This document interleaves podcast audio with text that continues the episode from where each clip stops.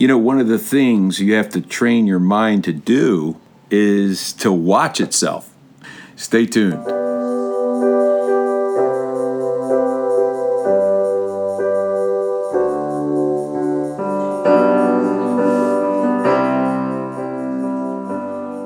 Hey guys, greetings and God bless. It's Attilio with the Miracle Diary. Love you to follow me over there on Anchor. This is where my podcasts are based out of. I put them here on different platforms.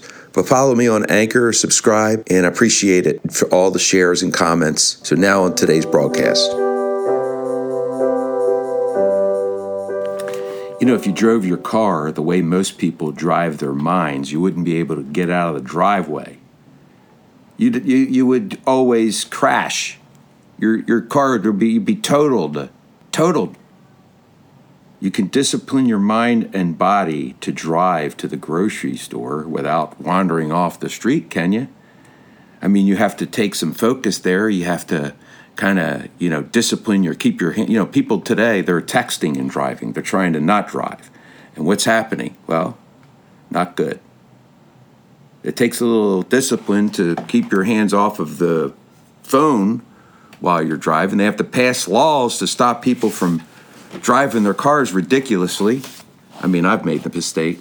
You know, I, I have to discipline myself.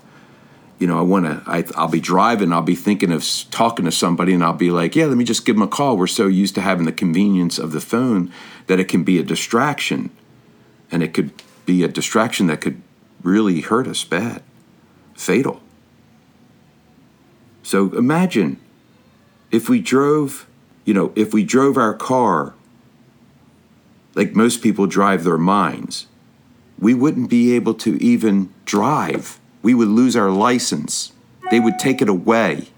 We would pay so much in insurance. We'd be in debt financially, right? Look at all the situations we would have to endure if we drove our car like most people drive their minds. See, most people are not mentally disciplined, right? The most, the majority, they think negatives, they read negatives, they speak negatives, they act negative. They're negative. They live in a negative world and they are participating and contributing to that negativity. And so it takes a lot of discipline because we live here.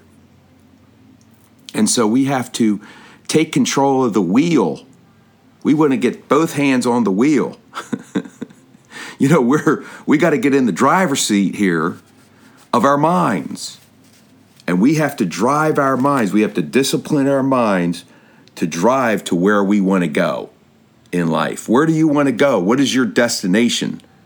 Let God give you the signs that will lead you there. Maybe you don't know the direction, you just know what your destination is. So you talk it over with the Father.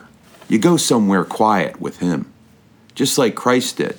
Christ would go into the mountain or he would go onto the sea and walk along the shore. You know, you would go into the wilderness. John the Baptist, he lived in the wilderness. Why? He just enjoyed the relationship he had with the Father, and he was just learning so much, and he was so blessed.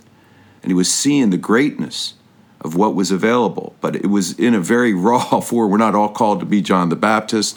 None of us is called to be Jesus Christ. We're called to be sons of God with power from on high.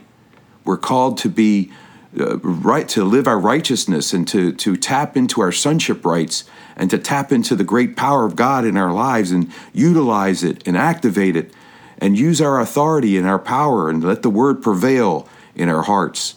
This is what we're called to. We're called to discipline our minds to drive, to take control of the wheel and go with God. See, you go with God. God's with you. You don't let Him drive. That's not His job. Your job is to drive. He's, he's like the limo. He's like the, the dude in the back. How do we get there? Uh, he says, just take a right right over there. God's your guide. He's your guidance. He'll, he'll get you there. You just have to wait on Him.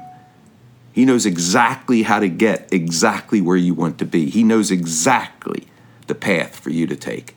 He has the exact curriculum for you. So let's lean on Him. Let's put our hearts, our trust in Him. Let's go to Him and thank Him for blessing us with those directions, blessing us with those signs that we need to see, making them real obvious to us. You know, Open up our eyes, open the eyes of our understanding so that we can see the greatness of your guidance, see the greatness of your the way that you put light on our path. Thank you for opening our eyes, Father. In the name of Jesus Christ, I claim open eyes and signs and wonders and things that will draw you closer to your destination, but traveling it with God, traveling light with God, being blessed with God, being thankful, being grateful, praising Him, and loving Him, and giving Him all your heart every day because your life is in His hands. And so we can thank Him for everything in the name of His Son, Jesus Christ. Have a great day. Guys, thanks for following me here on the podcast. And uh, you guys are in my prayers daily. So if you have any requests, just put it in the comments or just reach out to me. It's Attilio with the Miracle Diary. Hey guys, I pray you receive encouragement and comfort from this message. If you'd like to receive more, just subscribe to me on the Anchor platform and you'll receive the notifications whenever I put up a new podcast. So thank you so much for any feedback. I appreciate it. Have a wonderful day.